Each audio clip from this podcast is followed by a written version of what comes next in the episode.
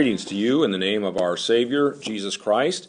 I'm Pastor Glenn Thomas, Senior Pastor of St. Paul's Lutheran Church in Des Peres, Missouri, and I welcome you to this Bible study time together. Welcome you, those of you listening in the greater St. Louis area on KFUO radio, 850 AM, and we welcome those joining us uh, really online anywhere in the world, I suppose, on kfuo.org.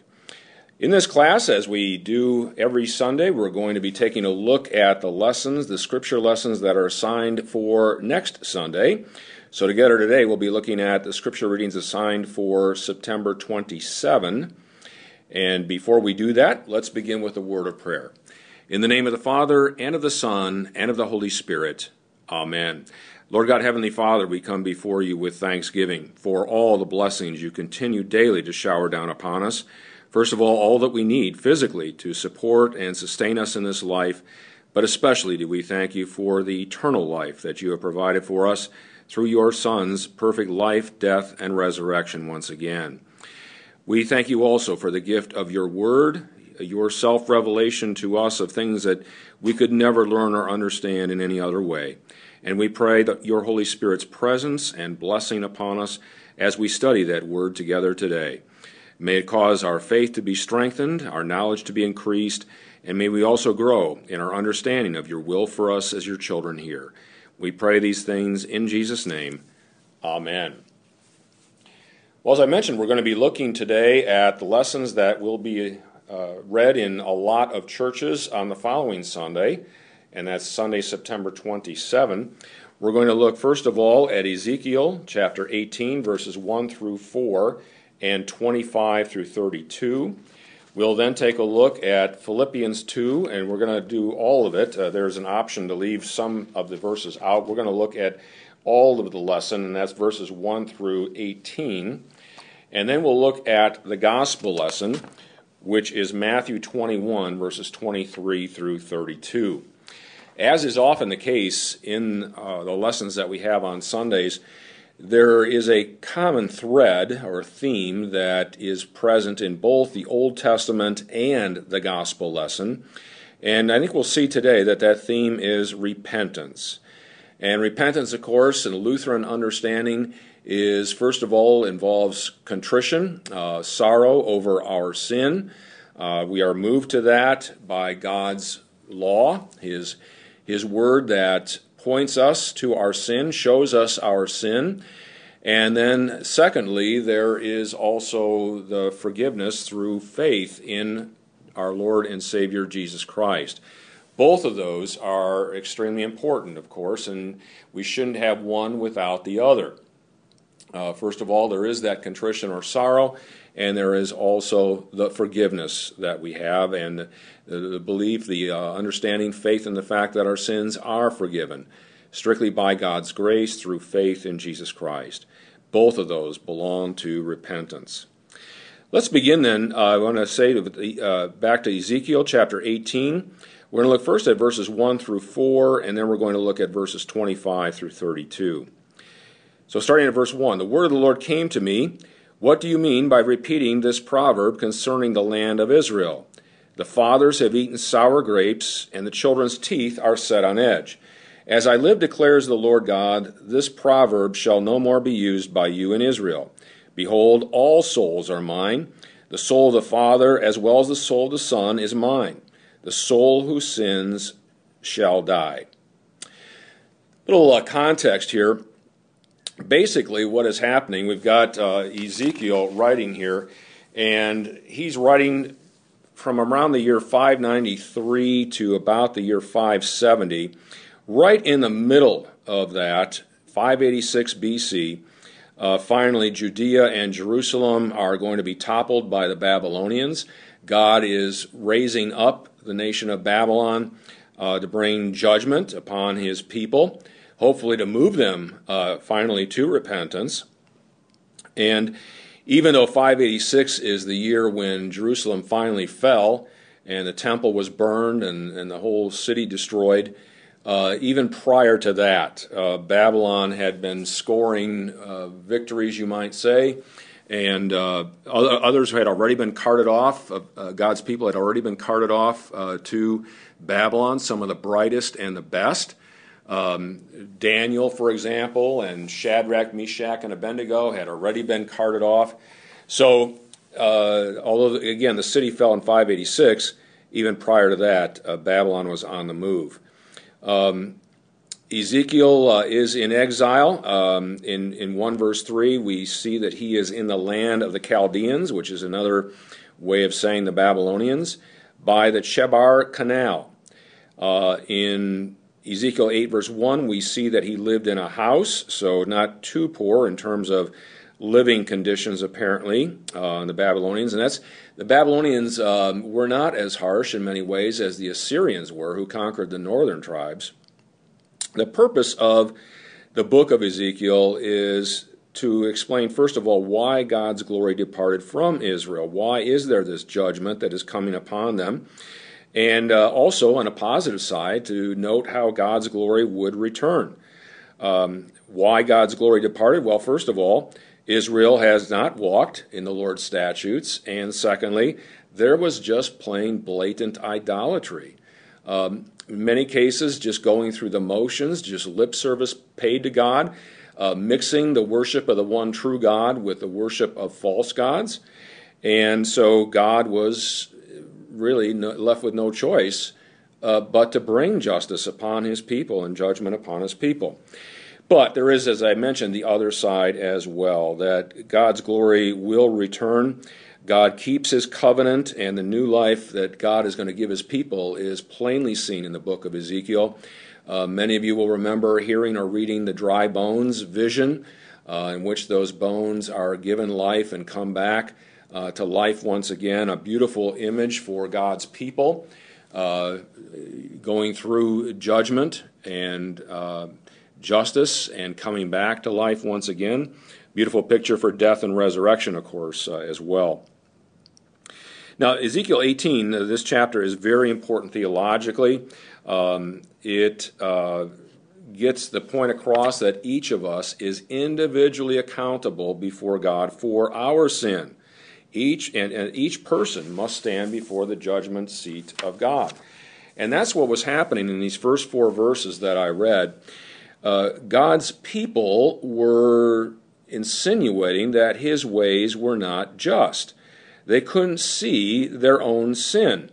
Uh, they couldn't see how they had left the Lord and were worshiping the false gods, and that this was not pleasing in the sight of God. They still thought of themselves as God's people. And they were repeating this proverb the fathers have eaten sour grapes, and the children's teeth are set on edge. In other words, it's not our fault, it's our forefathers' fault. They're the ones that ate the sour grapes, and yet our teeth are being set on edge. And we all know that feeling or that taste when we bite into something that's bitter or sour. And it was just an expression or a proverb, a way of saying that we're being punished for the sins of our fathers. A, you know, it, it, brings to mind that it is always the way of sin, is it not, to blame someone else, to try to, to uh, rationalize why we're being uh, uh, disciplined or something's happening by blaming somebody else. Just think of our first parents as the perfect example Adam and Eve in the garden. You know, Adam uh, says to God, It was the woman that you gave me. Eve says it was the serpent. So, you know, yes, Lord, it happened, but it's really not my fault. It's someone else's fault. And that, of course, again, is just the way of sin. And we see it operating completely here amongst God's people, unable to face the fact that they are responsible for their own sin. And it's their own sin that is going to bring uh, judgment and discipline from the Lord upon them. So, God says in verse 3 As I live, declares the Lord, this proverb shall no more be used by you in Israel because it's wrong. We are not punished for the sins of anyone else we are punished for our own sin. We are, we are accountable to God for our own sin, not for the sins of anyone else. Not our parents, not our grandparents, not our siblings, not our spouse, no one else.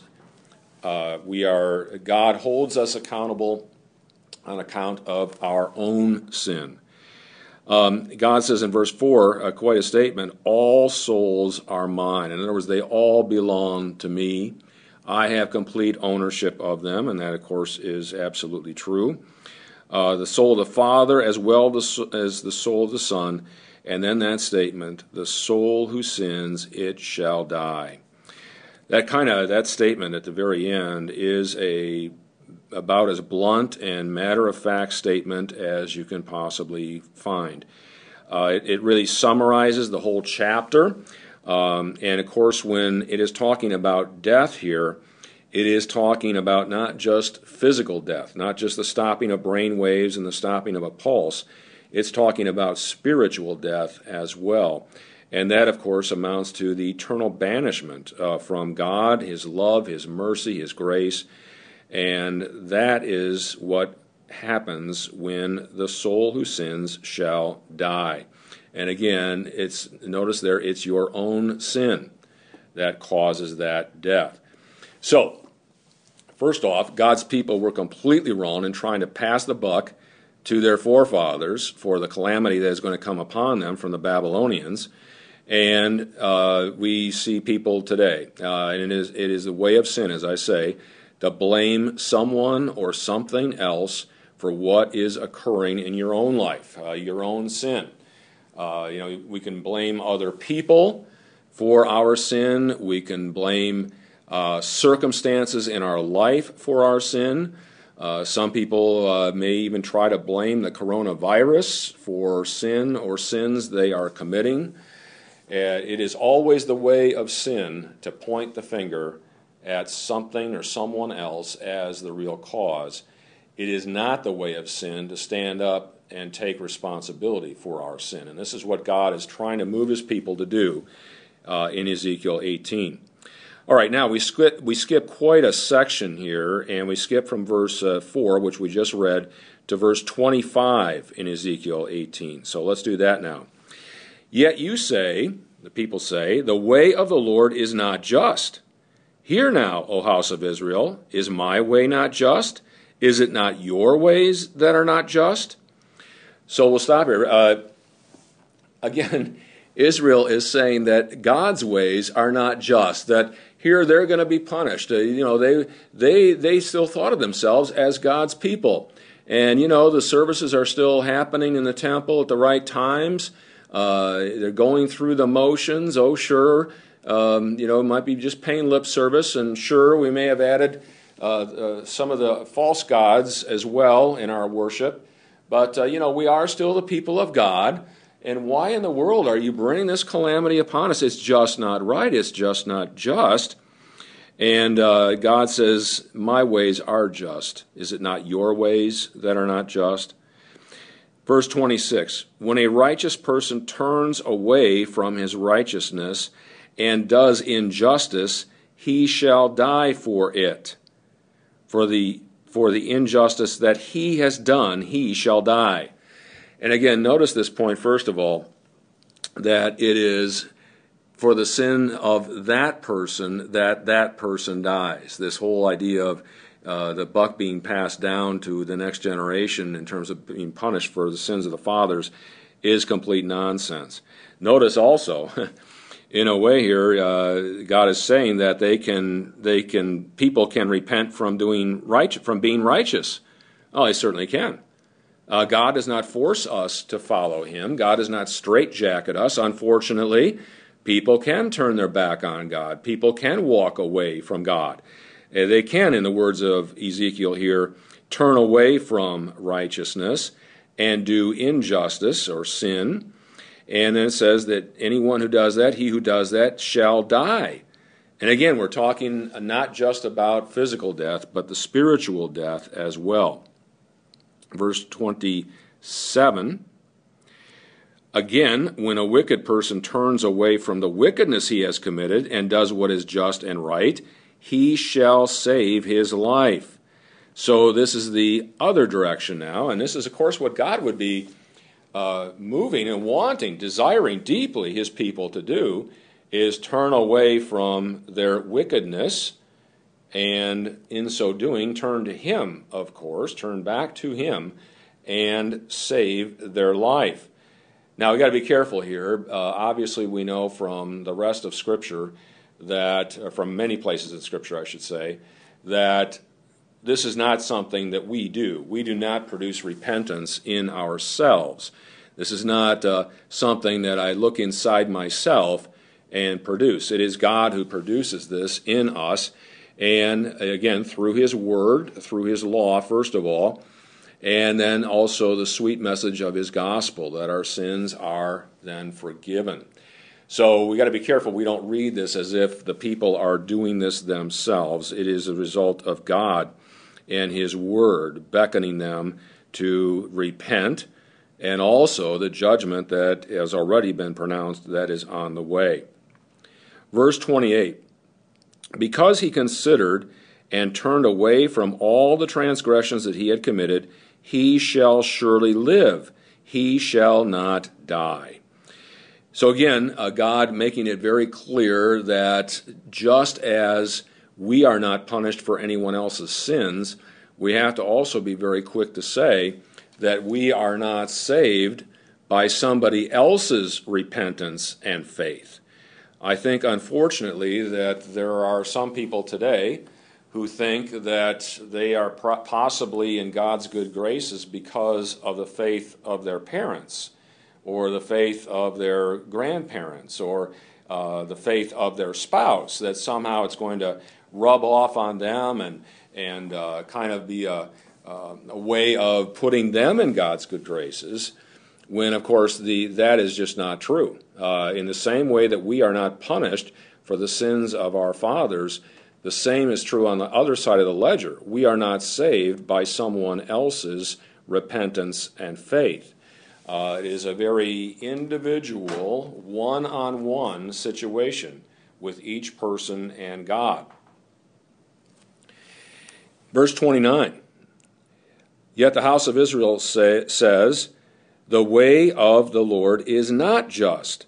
O house of Israel, are my ways not just? Is it not your ways that are not just? So, again, that's a, a repetition of uh, verse 25 that God just reiterates here. And again, the absolute uh, lunacy of, of God's people, uh, thinking that his ways are not just, that they did not have this coming, so to speak, and that they were being unfairly singled out and unfairly punished. And uh, that is simply not the case. God makes it very clear, it is very concise. The soul that sins, it will die. The soul that repents and turns to righteousness shall live. It's that simple. Verse 30 Therefore I will judge you, O house of Israel, everyone according to his ways. Again, notice that everyone according to his ways, not somebody else's ways, declares the Lord God. Repent and turn uh, from all your transgressions, lest iniquity be your ruin. That uh, double use of repent and turn, it really means the same thing. Um, the word repent is used a thousand times, roughly a thousand times in the Old Testament and uh, can, as I say, can only be uh, produced by God in us, by His Word convicting us. So you see again the desire of God here, even at this late point, for His people to repent and turn from all their transgressions, all their sins, lest their iniquity or their evil be their ruin. And their ruin not just in terms of their physical nation being ruined, but of course, spiritually speaking, they being ruined for eternity. Then, verse 31 Cast away from you all the transgressions that you have committed, and make, your, and make yourselves a new heart and a new spirit. So, this casting away of all transgressions, again, would be repentance, a turning away, a throwing away our sins, and make yourselves a new heart. And of course, again, we want to reiterate that it is only God who can regenerate us, who can give us a new heart, both toward Him and toward life and toward sin, and a new spirit. Why will you die, O house of Israel? You know, what a, what a question. Um, you know, how, you, you can almost sense God's pleading with his people here. Why will you die? Again, eternally, O house of Israel. And verse 32 is one that's often quoted. For I have no pleasure in the death of anyone, declares the Lord God. So turn, there's that, there's that repentance word again, turn and live. And that live, just as death is eternal, life here is eternal as well. You know, it, it is uh, repeated throughout Scripture, this, this sentiment that God has in verse 32 that He takes no pleasure in the death of anyone. In fact, just the opposite. Uh, we think of, for example, of 1 Timothy 2, verse 4, where in speaking about God, uh, Paul writes to Timothy uh, that God desires all people to be saved and to come to the knowledge of the truth. Uh, just think about what he did in order to make that salvation possible, not even sparing his own son, but delivering him up for us. A little bit later on in, Eze- in the book of Ezekiel, uh, in chapter 33, uh, verse 11, Say to them, As I live, declares the Lord God, I have no pleasure in the death of the wicked, but that the wicked turn from his way. There's that repentance again. Turn from his way and live. Turn back, turn back from your evil ways, for why will you die, O house of Israel? Very similar to what we just read a few minutes ago in Ezekiel 18. And then, secondly, uh, Second Peter, rather, chapter three, verse nine, the Lord is slow. To, the Lord is not slow to fulfill His promise, as some count slowness, but is patient toward you, not wishing that any should perish, but that all should reach repentance. So it is repeated throughout Scripture that God's primary desire, His primary will for us, is our salvation and our life, our eternal life, and that He takes no pleasure in what is called sometimes His secondary will, that we are punished and condemned for our sin, judgment, in other words. And uh, so, again, that's, that's the point certainly of the Old Testament lesson. Uh, is God pleading with his people for repentance, uh, correcting them in their um, assumptions that they are being punished for the sins of their fathers, um, uh, correcting them in the fact that they are saying his ways are not just. Uh, his ways are just, and he desires nothing more than they should repent and live. Now, I want to go uh, jump to the gospel lesson because this is, again, a theme we see in the gospel lesson, and I think we can make a nice connection here. And then we'll come back and catch the epistle lesson from Philippians chapter 2. So I want to jump to Matthew 21, and we are going to look at verses 23 through 32. Uh, just a little context here. It is now Tuesday of Holy Week. And so Jesus is in Jerusalem, on, uh, in fact, in our text, in the temple grounds. Uh, Monday of Holy, well, first of all, it's back up Palm Sunday, of course. He comes in triumphantly in that, in that procession. Uh, great crowds out in front of him shouting Hosanna, which means save us now, uh, waving palm uh, branches, uh, putting their cloaks down on the, on the road in front of him. And the religious leaders of that day took note of it and basically said, What can we do? The whole world is going after him. And you sense there a great um, jealousy, first of all, on their, on their part. And you sense that they are beginning to think that their power and their authority uh, is being taken away by this Jesus of Nazareth. That was Sunday. Then Monday, we've got uh, Jesus uh, clearing uh, the temple, clearing the temple grounds. Uh, actually, we think that's where all the buying and the selling was going on uh, as people came to celebrate the Passover from great distances. Uh, they would not bring with them animals to sacrifice, uh, but had to purchase them there uh, instead. right on the temple grounds. In fact, there's a lot of conjecture, a lot of written that this market that he clears may well have been in the court of the Gentiles, which is as far as the Gentiles could go uh, on the temple grounds, and so was actually robbing the Gentiles, the Gentile converts to Judaism, from having a place to worship.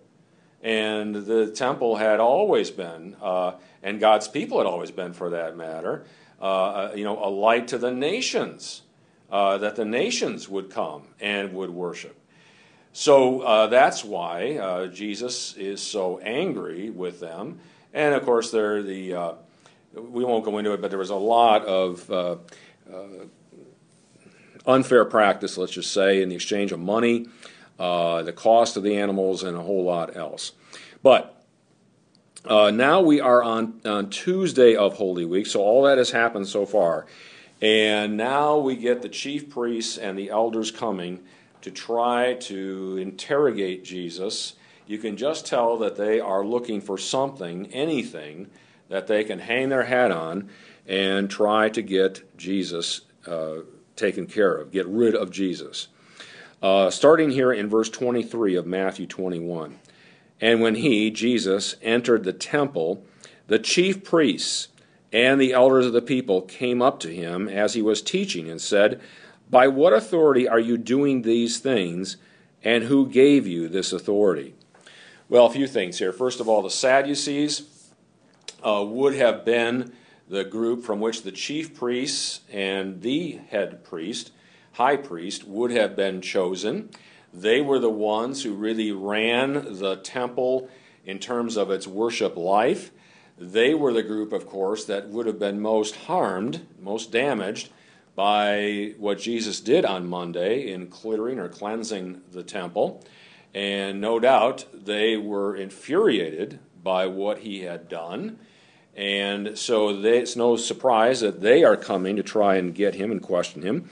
The elders were just community leaders uh, in uh, every one of the, um, well, not major, but uh, somewhat sizable towns had uh, elders as well. Uh, we see it goes all the way back actually to the Old Testament. So they came, and notice what they are concerned about. By what authority are you doing these things, and who gave you this authority? They know, of course, this authority did not come from them. And notice there again what they are so concerned about. Their chief concern is about authority and power and, um, you know, uh, ruling over someone else as they were doing over the religious life uh, in Jerusalem. Verse 24 Jesus answered them, I also will ask you one question, and if you tell me the answer, then I also will tell you by what authority I do these things. The baptism, so Jesus is basically saying here, I'm going to ask you a question. You give me the answer, and then I'll tell you by what authority I do these things. So, verse 25. Here's the question from Jesus to them The baptism of John, from where did it come? From heaven or from man? So essentially, he's asking them the same question that he was being asked by them. What about the baptism that John did? And when they say when they say the baptism of John, it's not just the baptism that they're talking about. It's really his entire ministry. Uh, this whole baptism of repentance that John came and the preaching of repentance. Um, this was exactly what John the Baptist was sent to do. Um, he came preaching a repentance for the forgiveness of sins. He came proclaiming that one coming after him uh, is the, the, uh, the um, strings of his sandals I am not worthy to untie. So he is preparing the way for the coming of the Messiah, the anointed one, to God's people. Now, this baptism of John, we have to say, um, most scholars do not think that this is the equivalent of the Pentecost baptism or the, let's just say, the baptism and the Great Commission that Christ gives us to do, baptizing in the name of the Father, the Son, and the Holy Spirit. It was exactly what it was described to be a baptism of repentance. It accompanied turning away from your sin and turning toward God. And again, uh, this is what John came to proclaim. Now, the, uh, the Sadducees and the elders are perplexed here. They are between a rock and a hard place. Uh, starting in the middle of verse 25, and they discussed it among themselves, saying, If we say from heaven, in other words, from God, he will say to us, Why then did you not believe him? So they're thinking, All right, what are, what are the options we have here? If we say John's authority came uh, from God, then there's a simple question. He's going to say, Then why didn't you believe him, if that's what you really think? Verse 26 But if we say from man, we are afraid of the crowd. Well, a couple things there. First of all, by just thinking which way they need to answer, they're basically saying what their answer is, are they not? That they are saying that they don't believe that John's authority came from God. If they're even entertaining the saying that he is not his authority is not from God. And notice the second thing that they are afraid of the crowd. Uh, this is a recurring theme that the the following that Jesus had, and then of course how the Sadducees and also the Pharisees, for that matter, uh, wanted always to look good and upright and holy uh, in the eyes of the people. So they were afraid of the crowd, for they, the crowd, all hold that John was a prophet. And certainly John was a prophet. Uh, we are reminded that in uh, Malachi 4, verse 5, there is a prophecy near the very end of the last book of the Old Testament where uh, God says, Behold, I will send you Elijah the prophet before the great and awesome day of the Lord comes. So people uh, were expecting Elijah to come uh, when the great day of the Lord comes. However, in Matthew chapter 11, that's earlier on in the book of Matthew, of course, so we're much further along now. But earlier in the book of Matthew, Jesus identifies John the Baptist as being the Elijah who was to come, and also speaks a great deal about uh, John the Baptist being a prophet. Let me just read for you from Matthew 11, verses 7 through 15. As they went away, Jesus began to speak to the crowds concerning John. What did you go out into the wilderness to see? A reed shaken by the wind? What then did you go out to see? A man dressed in soft clothing? Behold, those who wear soft clothing are in kings' houses. What then did you go out to see? A prophet? Yes, I tell you, and more than a prophet. This is he of whom it is written, Behold, I send my messenger before your face, who will prepare your way before you. Truly I say to you, among those born of women, there has arisen no one greater than John the Baptist. Yet the one who is least in the kingdom of heaven is greater than he. From the days of John the Baptist until now, the kingdom of heaven has suffered violence, and the, vi- and the violent take it by force. For all the prophets and the law prophesied until John. And if you are willing to accept it, he is Elijah, who is to come. He who has ears to hear, let him hear. So earlier on, Jesus had left no doubt that this baptism of repentance and the entire ministry of John the Baptist is from God, and that in fact he is the Elijah who was to come. So uh, the Pharisees here are, are not wanting to say that it was from God because there's a simple retort why didn't you believe it? They don't want to say it's not from it's from man, or in other words, it's not from God, because the crowds held John the Baptist to be a prophet. They held him to be a prophet because Jesus had told them that, and also uh, we have to say because of God working through John the Baptist to bring many to repentance. So, verse 27, they so they that's again the uh, chief priests, the uh, Sadducees, the chief priests, and the elders responded. We do not know. Well, there's a brave answer.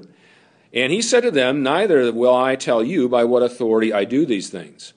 So Jesus really uh, uh, kind of put the kibosh on them there and got the better of them in that first exchange. Now Jesus goes on the offensive and he tells a parable of two sons. Again, just to review, a parable is an earthly story that Jesus uh, in which Jesus uses earthly details in order to tell us something about life in his kingdom. And so he tells this parable, and again, let's remember the context. we've got chief priests and we've got elders here in front of him. And uh, the context for any parable is always important. Let's read through the parable first and then go back and talk about it. What do you think, verse 28, what do you think? A man had two sons. And he went to the first and said, Son, go and work in the vineyard today. And he answered, I will not. But afterward he changed his mind and went.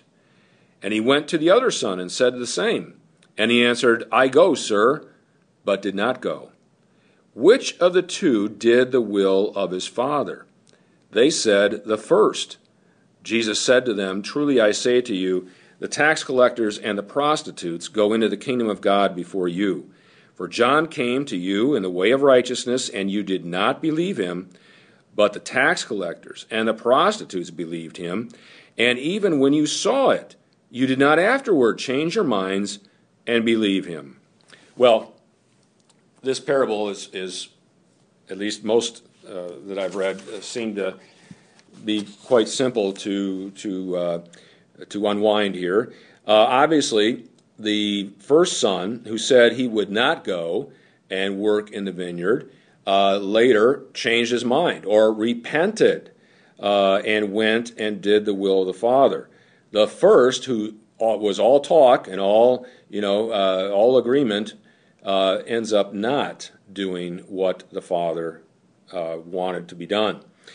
Um, a typical a typical explanation of this parable is that it is, of course, the first son uh, representing the tax collectors and the prostitutes and all other public sinners who first said no, but then ended up doing the will of God, and that is repenting of their sin, believing in Jesus, and of course, going into the kingdom.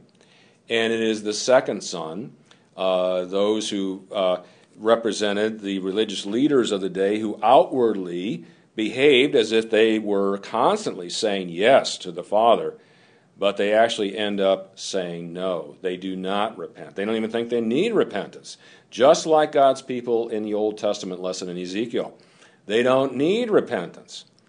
Um, and by saying, it's kind of uh, ironic that uh, by the chief priests uh, and the elders saying that it was the first son who did the will of the Father, they're actually condemning themselves, aren't they? Uh, they're actually saying, if they stop and think about it, we are not doing the will of the Father, and that would be absolutely true. Uh, you know, the great irony here uh, is that, of course, it's the public sinners who are actually doing, end up actually doing, the will of God. Um, and it's the religious leaders of the day, the people who should be leading God's people in the way of truth and in the way of life, who end up uh, saying no. Uh, it's the public sinners who are turning and repenting, uh, and uh, those are the very same people that the religious leaders would scoff at, would think uh, nothing of, would, would avoid. Remember how uh, the, the Pharisees and Sadducees were upset that Jesus would even eat with sinners or associate with them or tax collectors. Uh, that's how far they had strayed from the real will of God, felt they were too good uh, to associate with anyone they thought was unwor- uh, an unworthy sinner. A couple of verses come to mind. Uh, John 6, verse 40. For this is the will of my Father, that everyone who looks on the Son and believes in him should have eternal life, and I will raise him up on the last day.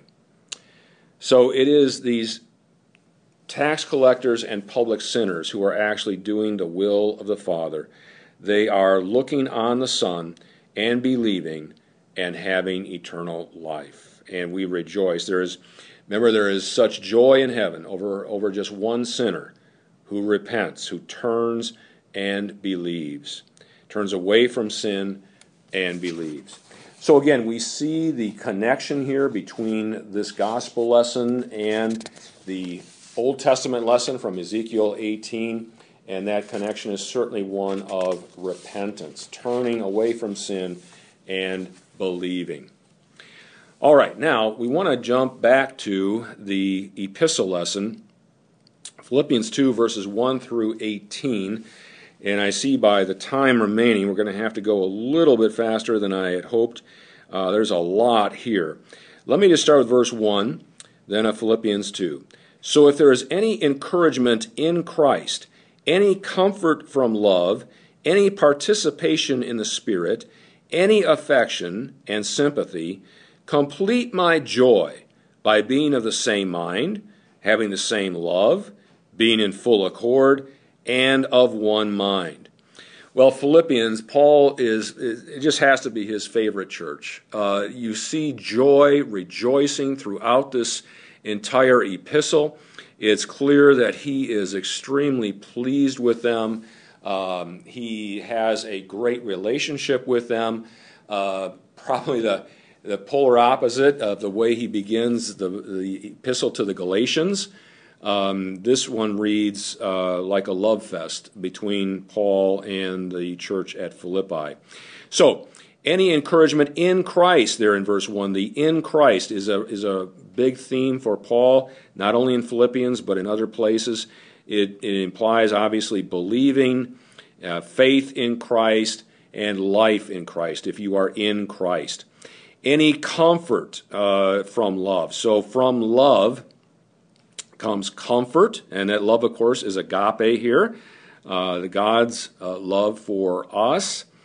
Uh, any participation in the Spirit. The word for participation is koinonia, which is also translated fellowship or coming together in the Spirit. Uh, and finally, any affection, that's that word compassion or splanchna. It's a deep seated, um, uh, kind of in the pit of your stomach kind of uh, compassion.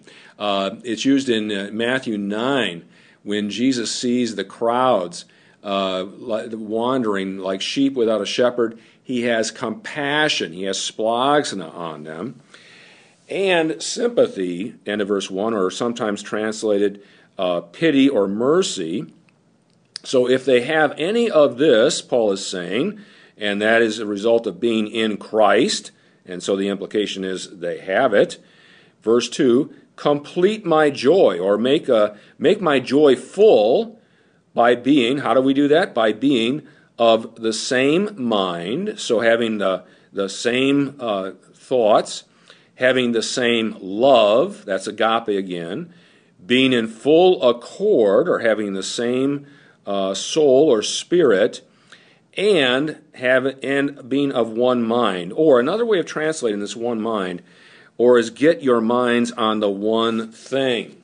Uh, and that one thing, of course, would be Christ, crucified and risen.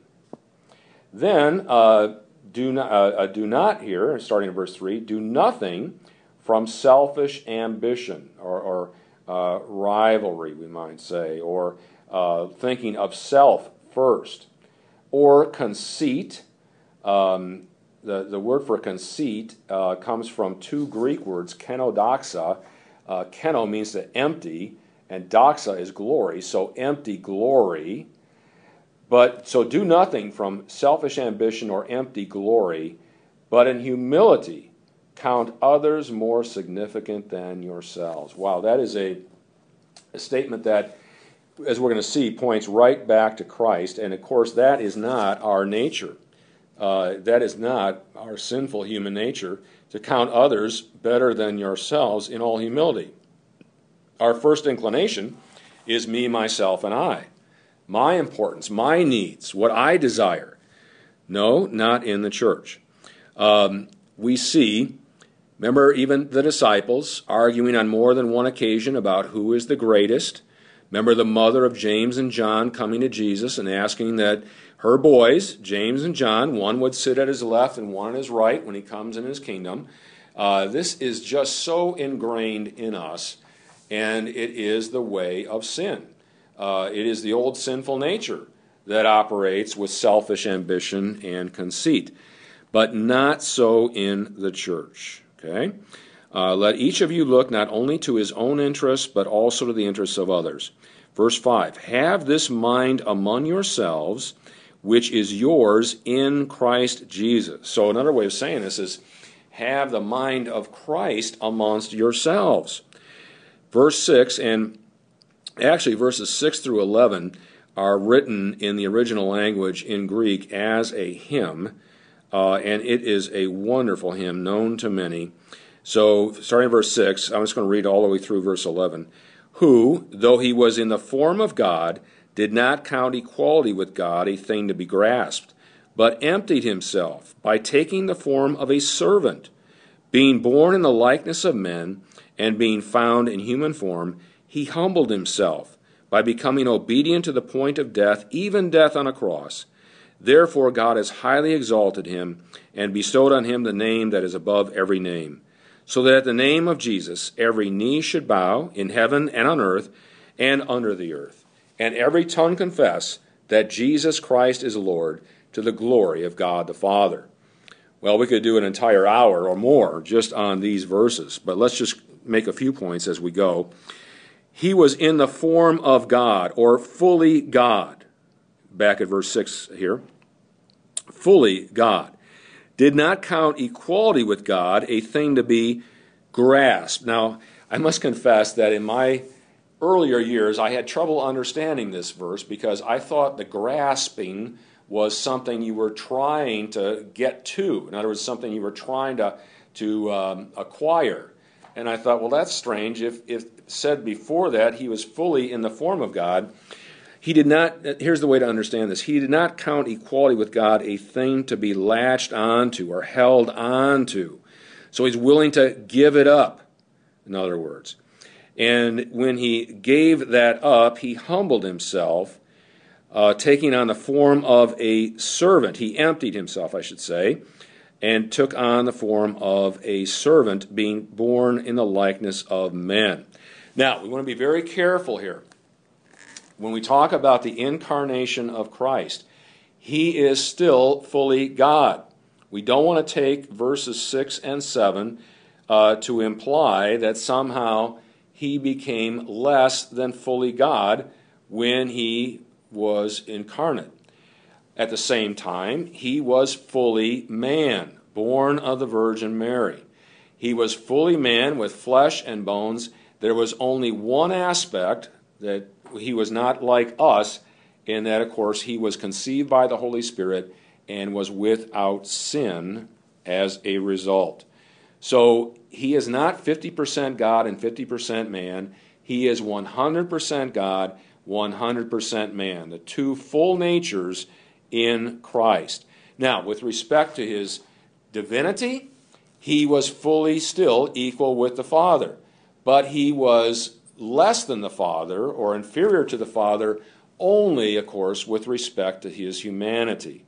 And that's important for us to keep in mind. Uh, better move on here. Verse 8 uh, and being found in human form. So, again, all the characteristics of humanity except sin. Um, he humbled himself, hearkening back now to what Paul has just talked about, about being humble and serving one another. He humbled himself. How? By becoming obedient, and that obedient, of course, would be to the will of the Father to the point of death, even death on a cross. And that even death on a cross is significant. It's not just that he died, but that he died on a cross. It was the most humiliating and also at the same time the most excruciating way uh, to die at that time. Uh, criminals were often crucified on uh, public roads leading into the town. Uh, and that added to the level of humiliation as people passed by and saw you there. Um, and then also the charge was put up on the top of the cross uh, to serve as a deterrent uh, to people. In other words, the message was if you do this, this could be you someday up here on the cross, so don't do it. So it had those, those two aspects to it, crucifixion did. Um, but it also had another one, uh, going back to the Old Testament, that anybody who was crucified was thought to be accursed. Uh, it just automatic, the automatic assumption and conclusion was they were accursed. Deuteronomy chapter 21 in the Old Testament, verses 22 and 23, reads this And if a man has committed a crime punishable by death, and he is put to death, and you hang him on a tree, his body shall not remain all night on the tree, but you shall bury him that same day, for a hanged man is cursed by God. You shall not defile your land that the Lord your God is giving you for an inheritance. So, uh, cursed is the man who hangs on a tree, is another translation of uh, that one portion of that of those verses. So again, even death on a cross, he suffered, and you think of him there in our place, uh, in what really, when you think of the magnitude of sin that he is there uh, paying for, taking our place and paying for um, crucifixion and the humiliation, the degradation that he is enduring, uh, is in some ways just when it comes to the size of our sin, the, the amount of our sin, but of course totally unjust that he is the one who is there enduring it in our place. Uh, therefore, uh, going uh, on verse 9, therefore God has highly exalted him, this would be Jesus, of course, and bestowed on him the name that is above every name, so that at the name of Jesus every knee should bow in heaven and on earth. So, therefore, harkens back to everything Paul has just written here. The uh, pathway leading to salvation, the, uh, the uh, sacrificial death of Christ on the cross, that's what, what precedes the therefore. Now, Christ is highly exalted, of course, seated at the right hand of the Father, uh, following his ascension. Now, at the name of Jesus. Now, uh, every knee should bow, bowing, of course, in, in reverence, in awe, in worship, in respect, in heaven and on earth. And the phrase under the earth is thought by many to be a reference to hell. And we have the account. Um, in uh, 1 Peter 3 of uh, Jesus going and preaching to the spirits in prison. Uh, that's one of the main verses uh, that we get the descent into hell, the doctrine of the descent into hell. Of course, and we understand that to mean that he did not go there to suffer any longer or to finish suffering or to do anything but proclaim his victory over sin, death, and the grave to the souls of those who were there at the time. Uh, then, the uh, finishing up in verse 11, and every tongue confess that Jesus Christ is Lord to the glory of God the Father. Well, Jesus, of course, uh, the name the name means the Lord saves. It uh, comes from the Hebrew Yeshua, uh, related to Joshua uh, in the Old Testament. Uh, it's the name given to Joseph in a dream by by an angel of the Lord in Matthew 1:21 it means again that the Lord saves and he shall call his name Jesus because he shall save his people from their sins. And the word Christ of course means the anointed one or the Messiah. In other words, the long awaited Messiah, the Savior, to the glory of God the Father. And again, what glory it is to God uh, that He would not even spare His own Son, but deliver him up for us. There could be no more greater glorious God than a God who would do this on behalf of his people and on behalf of all people. Well, it looks like we're not going to be able to uh, finish the remaining verses. I apologize for that. Um, Paul goes on to talk about um, their lives now together uh, as a result of this as Christians together in Philippi. Uh, he, he, talks about there not be not to be grumbling and disputing, um, that they may be blameless and innocent and children of God without blemish. And indeed, that's what they are, and that's what all of us are as well. Not be not by our own doing, but by God's doing through His grace and through faith in Jesus Christ. So. I hope you'll have a great week this coming week, and let us close with the benediction. Now may the grace of our Lord Jesus Christ and the love of God and the fellowship of the Holy Spirit be and abide with you all. Amen. Thank you.